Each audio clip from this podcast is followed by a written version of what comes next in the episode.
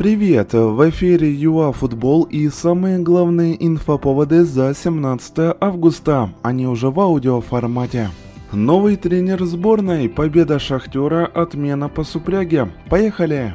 Вот, говорят, что как только Ребров будет свободен, то да, а пока нет. Павелка объявил о назначении уже далеко за полночь. Александр Петраков заменит Шевченко как ИО. Он долгое время работал с юношескими сборными. Именно с Петраковым два года назад ребята из Ю-20 выиграли чемпионат мира.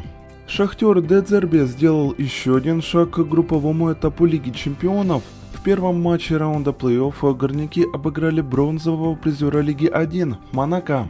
0-1 забил Педриньо в первом тайме. Напомним, ответный поединок через неделю, он пройдет в Харькове.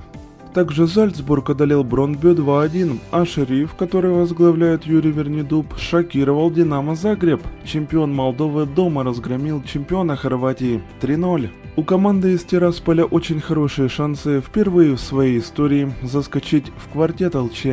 В Германии провели матч за Суперкубок, в котором сошлись Боруссия Дортмунд и Бавария Мюнхен. Внимание было приковано к Холланду и Левандовскому.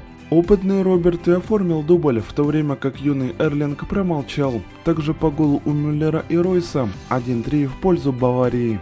Казалось, что переход нападающего Динамо Влада Супряги в Самбдорию – дело решенное, однако в клубе из Генуи заявили, что будут ждать снижения цены. Вот так-так. Ну и тем временем также отметим, что якобы Роналду ищет возможность для того, чтобы покинуть Турин. Куда поедет Криштиану, пока непонятно. Заканчиваем мы на этом наш короткий выпуск за 17 августа. До новых эфиров ЮАФутбол. Футбол.